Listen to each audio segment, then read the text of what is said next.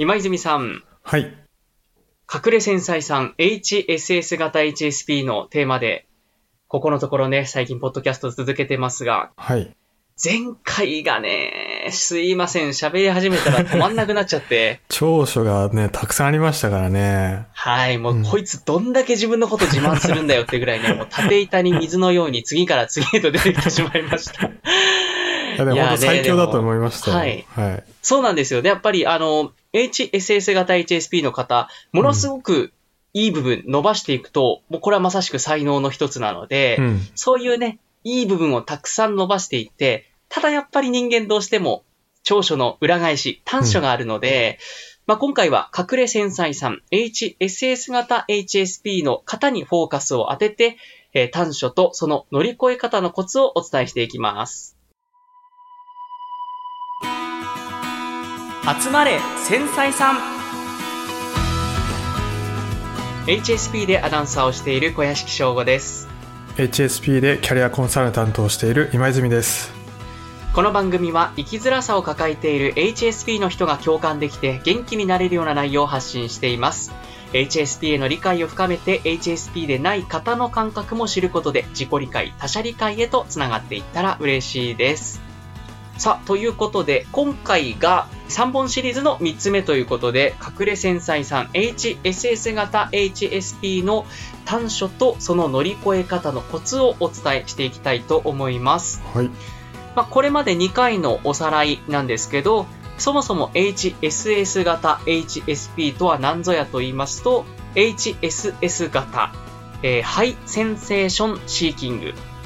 特に刺激を追求する特徴を持っていながら HSP、繊細な人ということで、まあ、ある種そのブレーキとアクセルを両方その人の中で同じぐらい抱えている方なので、えー刺激は求めるんだけど結構ダメージを受けやすかったり疲れてしまうっていうこのある種二面性がある方々というのがこの HSS 型 HSP でそういう特徴を表す言葉として隠れ繊細さんという言い方がありますよっていうのをお伝えしてきました。はい。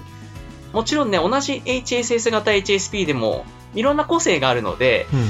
全部がね、こう、今から言う私のことをやれば全部隠れ繊細さがうまくいきますってことではきっとないと思うんですけど、うん何かちょっとヒントにしていただけたらなというふうに思います。はい。さあ、それではその、まあ、ある種弱点、うん。短所っていう、えー今回は3つ代表選手がありますので、おちょっとその3三つつをご紹介、はい、していきます。お願いします。はい。で、まず一つ目。これはね、もう、どなたも抱えていると思うんですけど、隠れ繊細さん。すぐに飽きてしまう。前回のを思い出しましたね。はい、そうなんですよ。手相占いでしたっけ？はい。手相占い、私、1ヶ月で30人の人を見て、もう、本当にその時点で、あ、これ、結構わかるようになったなっていう、うん本を読まなくても、あ、手を見ればその人のなんとなくのこう、本質がわかるようになったなっていうぐらい手応えはあったんですよ、私の中でうん。評判もね、良かったんですもんね。そう、そうなんですよ。ものすごいね、もう定期的に見てって言ってくれる方が多くて、ああ、これすごい自分の特技だなと思ってたんですけど、ん3ヶ月後ぐらいにはね、もう手相のこと全然興味なくなっちゃっていや、、それ、きっかけとかあるんですか？あその興味なくなる。私の場合は、うん飽きたってよりも、次の楽しいのが始まっちゃうって感じなんですよ。ああ、好奇心が旺盛だから、新しいそうものに。そうなんですよもうね、アンテナが次々こう出てっちゃうんで、うん。多分ね、その時も、なんだったっけな、手相の後にハマったの、一時期ピアノを弾いたりしてたんですよピアね。ノまで弾いてたんですか？はい。あれ、全然弾けないんですよ。全然弾けないんですけど、ピアノ弾けたらかっこいいなって思いで始めたことがあって、えーそっちになっちゃったのかなあとはコーヒー入れるのにハマってたのかもしれないですね。ちょっといろいろね、その時期やってたので、すいません、どれだか覚えてないんですけど、ただ当時の私にとっては手相よりも楽しいものに出会ってしまったうんので、手相は飽きてしまったって感じでしたね。それまあ、でもあれですよね。あの、全くダメっていうよりも、ある程度自分の中で達成して次行ってますもんね。そうなんですよね。その、うんある種自分の中で、あ、ここまでできたらいいかな、みたいな、うん。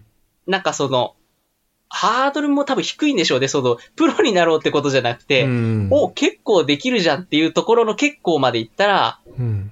人間ってその、そこまでの成長力すごい楽しいじゃないですか。うん。なんか新しいこと始めて、全然できなかったところから、あ、このやり方でいくと結構できるようになるかもみたいな。うん。その結構できるようになるかもって分かった瞬間が一番楽しさのピークなんですよね。お刺激が一番多い瞬間。ーうん。で、あ、じゃあこの通りやっていけば、コツコツやっていけば伸びていくんだっていう、そのコツコツの時間に対しては刺激が少ないなって感じちゃうんですよ、HSS 型の人は。じゃあ成長の角度がこう高い時はすごいコミットするけどみたいな。グワンっていう時はうん。興味あるんですけど、このグワンの伸びる、このグワンのところに入っちゃうと、ああ、もうこのままやっていくは上手くなるんだろうなーっていう、その 予測がついてしまうと面白くなくなっちゃ。はいうはいはい。そういう傾向があるので、うん。まあ、あの、物語で言うと、ウサギとカメで言うと完全にウサギタイプなんですよね。最初からっていくんですね。そう、最初から全速力でものすごい成長早いんだけど、一瞬で飽きてしまうという。うん。だから、結果的にコツコツやってる方が長いスパンで見ると成長するっていうこともあるんですよね、やっぱり。うん。もちろん、ウサギの速度で成長し続けられたら最強なんですけど、うん。なかなかそうはいかないのが、この隠れ繊細さんの弱点の大きな一つですね。うん。いや、まさに特性ですね、これは。そうなんですよ。で、これに関しては、趣味だったらもういいと思います、私は。うん。飽きていいと思います、趣味だったら。うん、ね趣味は誰にああだこうだ言われる筋合いないですもんね。そうそうそう。その時に一番楽しそうなことをやっていったらいいなって私は思います。う。うん。で、問題なのはやっぱり人間関係と仕事。うん。これに関しては、あ、もうちょっと飽きたからやめるわっていうのは、ちょっとやっぱり、うん。なかなかすぐできることではないし、それが必ずしもいいことではない。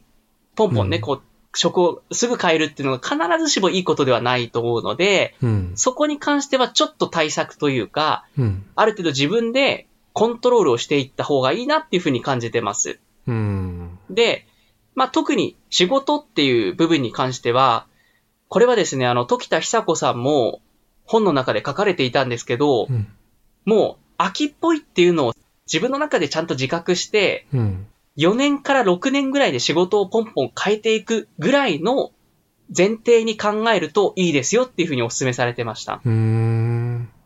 で、私もね、本当にその通りだなってすごいこれ思うんですよね。うん。前職の会社員時代がだいたい5年半から6年ぐらいだったんですけど、その間の自分のモチベーションっていうのも、やっぱり最初の1、2、3年目まではものすごいモチベーションも高くて、うん。一番その時期って成長するこのさっき言ったグオンのこう伸びていく時期なんですよね、うん仕事に関して。何もかもこう吸収していく時でうん大変だけど全てが新しい。うん。で、2年目になると、その新しかったことに対して自分の中でこう仮説とかをいろいろ立てて、うん。こうしたらうまくいくんじゃないかっていうのを実践していく時期。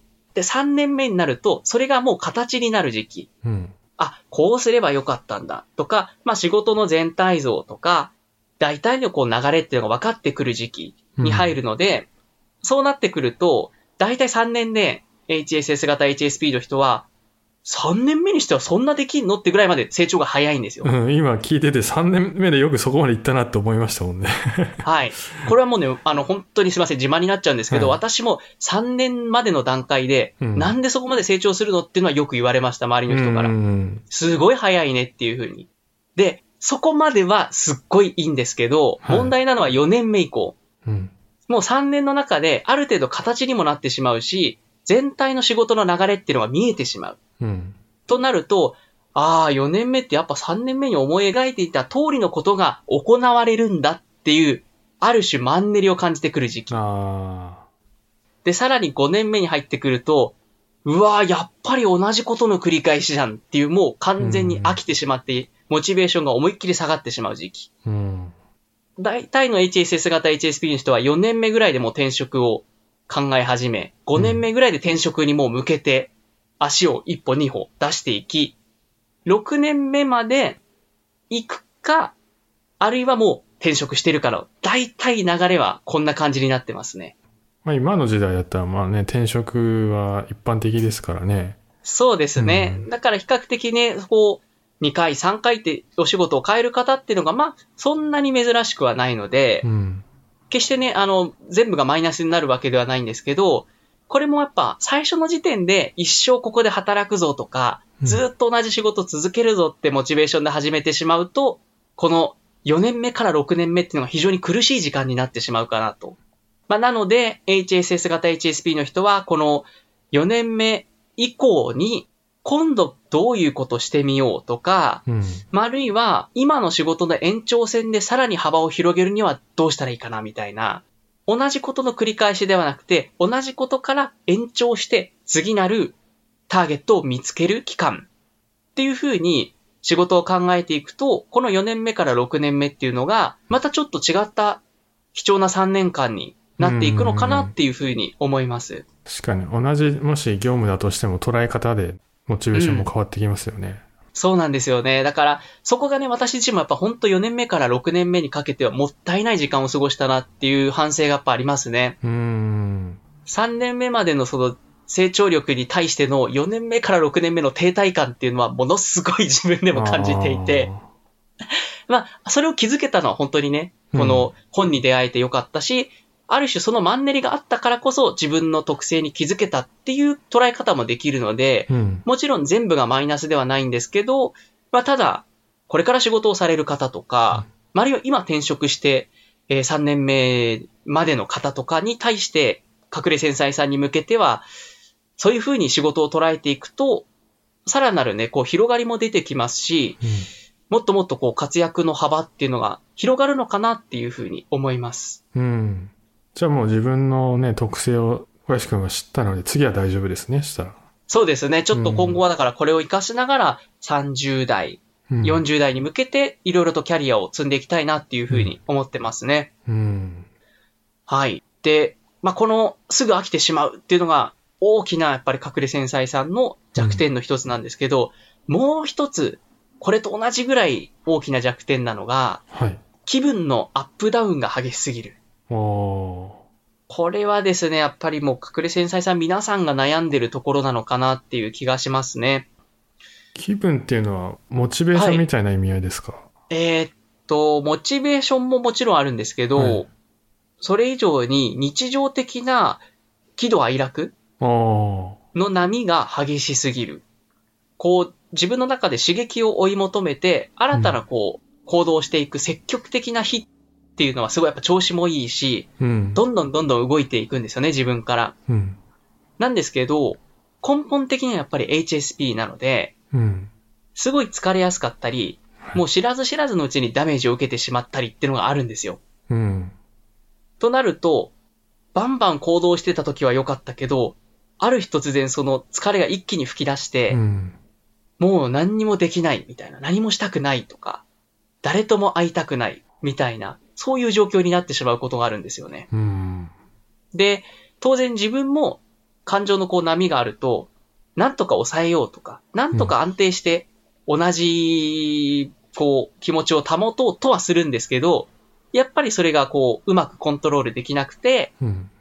自分の中でも自分を傷つけてしまうし、他人に対してもそれによって、まあ、言葉がちょっときつくなってしまったり、うん普段言わないようなことを言ってしまったりとか、そういう部分に行動が変わってしまっちゃうこともやっぱあるんですよね。そういうイメージないですけどね。そういうところの小林くんの見たことないから。そこは私の場合はものすごい出さないようにしてるっていうのはあるので、だからまあそれがいい部分であり、良くない部分としては溜め込んでしまうっていうのははい私の場合すごい弱点の弱点ですね、そういう意味では。は。溜め込んじゃもうちょっと、そうなんですよ。うまい具合に解消したりとか、もっと表面に出していけば、自分の中でも消化多少はできると思うんですけど、そこを、この波を抑えようとするあまり、周りの人にこう、わからないようにしようとするんだけど、結局、どこかで吹き出してしまうみたいなうん。ところが自分の場合は、良くない部分だな、ここをなんとかしたいなっていうのはすごい感じてますね、今も。も。それはどうやって対処してるんですこれはですね、やっぱ、なかなか、今からお伝えすることも、かはい。あくまで頭では分かってるんですけど、うんなかなかね、その、じゃあもう今すぐうまくいくかっていうとなかなか難しい部分ではあるんですけど、はい。一つのまあ対処法としては、感情とやっぱり距離を置く練習をする。練習、距離を置く。うん。まあこれはね、本当に難しいんですけど、やっぱり感情って自分の中にこう湧き上がってきた時にその感情をよりフォーカスしてしまうと、うん。そこに自分がこう飲み込まれてコントロールされてしまうようなこと。これは多分隠れ繊細さんに限らず皆さんあるんじゃないかなと思うんですよ。もう自分でどうしようもなく感情を抑えきれなくなって、こう絶望してしまったりとか落ち込んでしまったり、怒りが抑えられなかったりってこときっとあると思うんですけど、うんそういう時にその感情と、あ、私は今ものすごい怒ってたんだなとか、うんあ私って今すっごい落ち込んでたんだなっていうのを客観的にちょっと捉えられるようになると、だいぶ自分のコントロール、押さえつけるとかじゃなくて、自分を客観的に見るっていうのが多少できるようになると思うんですよね。ああ、俯瞰してるってことあ、そうです、そうです。ねうん。うん。で、ただこれ俯瞰しようとしてもなかなか難しくて、うんじゃあどうしたらいいかなって考えた時に私のおすすめは、日記を書いたりすること。その時感じた感情を言葉にしてメモしておく。これをすることによって、やっぱ文字で書くと人間って、あ、改めてこういう風に感じていたんだとか。まあ話すのもそうですよね。話すことによって整理されることって結構あるじゃないですか、人間。うん。あります。なので、なんかその内なるものを外に出す。うん。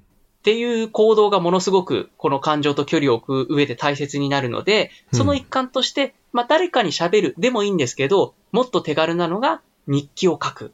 書くことで自分の感情についても気づけるし、うん。あと書くことで収まったりもしますよね。そう、そうなんですよ。意外とね、書くだけで整理されるので、それで収まるってこともあるので、うん。まあそういう意味で日記を書くと、後で振り返るのもできていいんですよね。その、うんなんで落ち込んでしまったのかとか、あとは何があったおかげで、こう気分が上がってきたかっていうのを、自分の中で客観的にわかるようになるので、うん。そういう部分を、こう、客観的に分析する。まさに感情と距離を置くっていう上で、うん。すごくいい方法だと思うので、うん。日記帳はぜひお勧めしたいですね。うん。これがやったからって全部がうまくいってるわけじゃないんですけど、うん。だいぶその、ある種ダウンに入る傾向が分かってきたりとか、うんタイミングってやっぱあるんですよね、人によって。はい。なので、そういう上ですごくおすすめなので、うん。よかったら一言でも本当にいいんで、毎日日記をつけるっていうのをおすすめします。はい。で、えー最後、三つ目、えー大きな弱点の一つが、人の意見に左右されてしまう。左右されすぎる。これは、まあ、隠れ繊細さんもそうですけど、HSP の方結構、繊細さんの方はやっぱ、そういう特徴あるのかなって思いますね。うん。今泉さんもやっぱり、心当たりがありますか？そうですね。私も、まあ、左右されるまではいかないんですけど、まあ、人の意見とか話聞きすぎちゃうっていうのがあって、うん。まあ、最終的に自分の軸はぶれないんですけど、うん。真に受けすぎるっていうんですかね。うんうん。だからそれで自分の考えがぶれそうになるなっていうのはありますね。でもなんとか自分の考えは保ってるんですけど、影響されそうにはなりますね。そうですよね。うんやっぱり HSP の方、その、相手の反応っていうのをすごいつぶさに感じ取ってしまうし、で、しかも深く考えすぎてしまうって特徴も持ってるので、うん。うん。この三つ目に関しては、隠れ繊細さんはもちろん、うん繊細さんに対しても、すごくあるのかなっていう気がしますね。うん。で、その、誰かの意見に左右されるって、まあ、時にはね、人の意見聞いた方がうまくいくこともあるんで、うん全然いいんですけど、自分の中でこれやってみたいなとか、うん。これうまくいくかもって思ってることに対して、いや、そんなやめた方がいいよとか、うん。いやいや、うまくいかないよ、なかなか、みたいなことを言われてしまうと、うん。あ、じゃあやっぱやめた方がいいのかなってなってしまうこともあるんですよね。でもそれってやっぱりすごいもったいないことで、自分の本心に従ってチャレンジした方がうまくいくなって、私はすごい感じていて、で、逆に他の人の意見によってやめたことって後々後悔したりするんですよね。そうですよね。自分で下したね、決断だったら自分で責任持ってます。そうなんですよ。うん。うん。なので、その辺がね、やっぱりちょっと、左右されすぎるともったいないなって感じた部分があったので、うん。まあこれはもう人付き合いの対処法になっちゃうんですけど、うん。あの人あれこれ言ってくるなって人とは距離を置くっていうのはいいと思います。それ、自分やってましたわ。無意識素晴らしい。です。っていうか、そう言ってくる人が結構苦手なんで距離を置いてたかもしれないですね。うんうん。そうなんですよね。その、同じ言ってくる人でも、距離感だったり、タイミングだったり、素直に聞ける人と、なんだよ、うんまた言ってくるなって人絶対いるじゃないですか、人間って。そうなんですよ。それがなんか、アドバイスみたいな感じで言ってくれる方はすごいありがたいんですけど、なんかうん、その人の意見をなんかご利用ししてくるみたいな。そうそうそうそう。はい。ある種ね、コントロールしようとしてくる人もいるので、うっん。てなると、そこも自分の直感でいいと思いますね。うん。あ、この人の言うことは聞くとマジでいいなとか、うんあ、この人本当いいこと言うよなっていう気持ちがある相手に対しては、全然その通り行動してもいいと思うし、参考にしても全然後悔がないと思うんですよ。うん。なんですけど、いや、これはちょっとな余計なおせっかいだよなっていう気持ちがちょっとでも心にあるんだとしたら、その場合はその方と距離を置いて、あんまり左右されすぎないっていう方が、後々後悔が少ないような気がしますね。うん。なので、まあ、ね、これも本当に、その人の言うこと全部聞くとか、その人の言うこと全部聞かないっていうことはする必要はないと思うんですけど、うん。ちょっと違うなと思った時は、あくまで第三者の意見なんだってぐらいの、まあ、ある種自分の中でこうフィルターを通さないってことも一つの方法かなと思いますね。うん。で、あと最後にその、やっぱ左右されすぎてしまう原因として、自分の中で自分のことを見えていない時っていうのはやっぱり左右されやすいんですよね。確かに。迷ってる時とかはそうですよね。そうですよね。やっぱり自分でこっちのがいいのかな、あっちのがいいのかなって時は、うん他の人の意見にすごい左右されてしまうし、逆に自分の中で、いや、自分にとってこれすごく大切だからっていうのがしっかりしているときは、うんきっとね、誰から何を言われてもあんまり気にならないと思うんですよ。うん。なので、自分の中で、これは自分はすごく大切だっていうものを、一つでも、二つでも見つけられると、その左右されすぎなくなるのかなっていうふうに思いますね。うん。で、そのためにはやっぱり自分で自分のことをよく分析しないといけないなっていうのはすごく感じましたね。うん。誰かの意見じゃなくて、自分ってどういうことを感じて、どういう風なことをされると喜び、どういうことをされると怒るのかなっていうのがうん分かってこないと、なかなか自分の芯っていうのは見えてこないので、うん。1にも2にもやっぱり自己分析が大切だと。うん。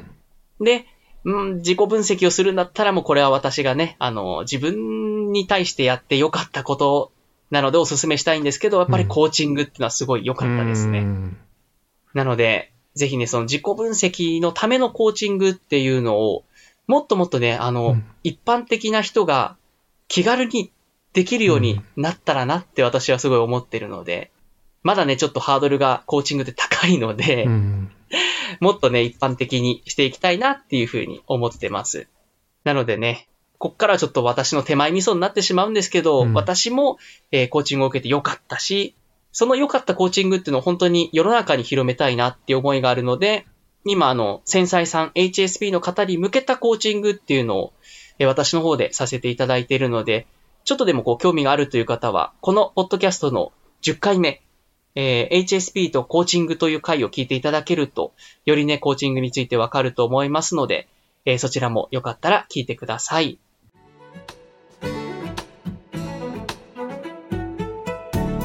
今回は HSS 型 HSP の弱点とその乗り越え方ということで、えーうん弱点3つとその対処法をお伝えしてきました。今泉さんどうでしたか？そうですね。まあ、弱点のお話でしたけど、ちゃんとね、対処法があるんで、なので、まあそれに基づいて、その向き合っていけば、それ以上に長所が強いと思うので、ものにできればすごい、やっぱ最強だなって改めて思いましたね。そうですね、本当に、ものにできればすごい、うん。自分もね、本当にその歯がゆさっていうのはやっぱりすごい感じてますね。うん。なんか、ものにできれば、自分で言うのも本当に自慢になっちゃうんですけど、うんものにできればいいのにっていう風に感じる部分がすごい日常でも多くて、ただ、その分やっぱこう乗りこなし方が難しいじゃないですけど、なかなかその自分にピタッとはめるのがうん。より難しいタイプの方々だとは思うので、うん。